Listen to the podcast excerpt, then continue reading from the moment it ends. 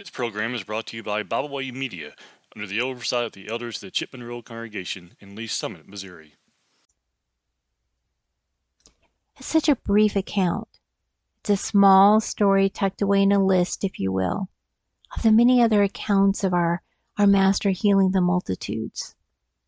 In Luke chapter 6, verses 17 through 19, we see the description of the crowds who were there to hear him and to be healed. I expect that you're familiar with the teachings that he gave recorded in Luke chapter 6, the comfort that our Lord gave to those who were suffering, and the anger that our Lord expressed for those who seek to be praised by men because of their good works. So that's the context for this short narrative that follows, which for me is one of the the greatest teachings in the Bible. It's it's in Luke chapter 7 verses 1 through 10. This account begins by saying that a centurion slave was ill and near death. And when the centurion heard of Jesus, he sent elders of the Jews to him to plead for Jesus to come and heal the servant. And no doubt the centurion thought that Jesus would listen to these Jewish leaders and that these Jewish leaders would be able to convince our Lord that he should heal the slave because they were from God's chosen people. So in verses 4 and 5, the Jewish leaders plead their case for this centurion slave's life by assuring our Lord that, that this man is worthy for you to grant this to him, for he loves our nation and he has built us a synagogue. Now, for many of us, this seems like, like the perfect candidate, you know, someone that seems worthy to continue good works. I mean, he was a patriotic. I mean, and for many of us, that's so important. Maybe I don't know, he organized patriotic festivals or whatever, but but don't forget they also mentioned that he built a synagogue. That's pretty impressive. He built them an entire church building. And that sounds worthy of a miracle, right? So after listening to the Jewish elders plead for this worthy slave man's slave's life, our master agrees to take the journey to see the slave. So when Jesus was nearing the house, the centurion gets nervous and he sends friends to stop our master from coming closer. He has his friends tell Jesus, Lord, do not trouble yourself, for I am not worthy that you should enter under my roof. Therefore, I did not even think myself worthy to come to you.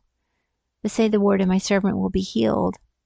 For I am a man placed under authority having soldiers under me, and I say to one, Go, and he goes, and, and to the other, Come, and he comes, and to my servant, Do this, and he does it.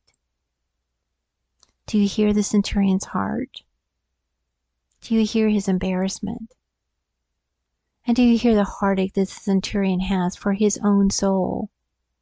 Do you hear his confession and his admitting who Christ is?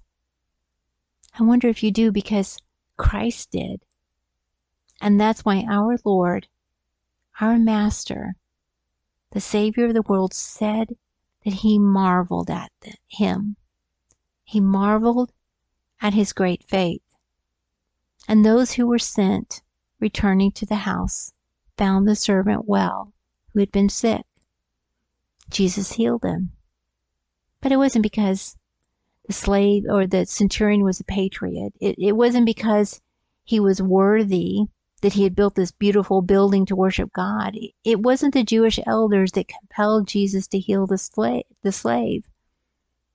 It was the humble master who realized that his good works and that he was not worthy. And in that confession, he became worthy for his slave. So I struggle with this. I, I struggle with this subject matter of worthiness. I, I thought a lot about it and talked to so many wonderful godly women about it, and I still struggle. I believe it is important to hold up those who are doing great works to spread the message of the kingdom, those who stand strong on the wall and warn us of an attack, those who stand fast in the face of, of Satan's fiery darts. They give me courage and strength through my own struggles. But when I think of worthiness, I can't think help but think about this centurion and the slave. I can't help but think about the Jewish leaders and who held up the worthiness of this man based on his good works that didn't did not make my master marvel, even though I believe that they were important to our God, but but when I read of all the wonderful passages that assure me how special I am to my God, so much that he sent his only son to die for me, to die for us. You know, it's in every one of those passages that I'm reminded that I am nothing, that I'm not worthy on my own good works, that I cannot sustain myself in this world, and I cannot save myself for the next on my own worth, my own good works, whether that is my patriotic acts or if I built a church building. That's what I hear in the words of the centurion. I am not worthy to come to you.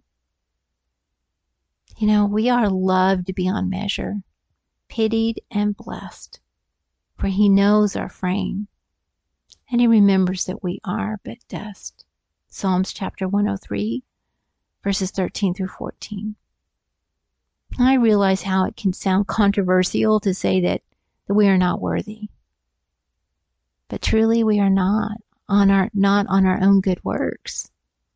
We are not worthy on our own. Ever. And what this passage says is that it's only a faith that lives that out in all ways and all the things that we do it's that kind of a faith that can make our Savior marvel.